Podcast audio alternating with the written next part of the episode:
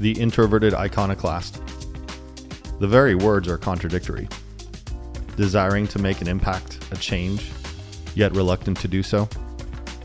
However, that contradiction explains my life very accurately.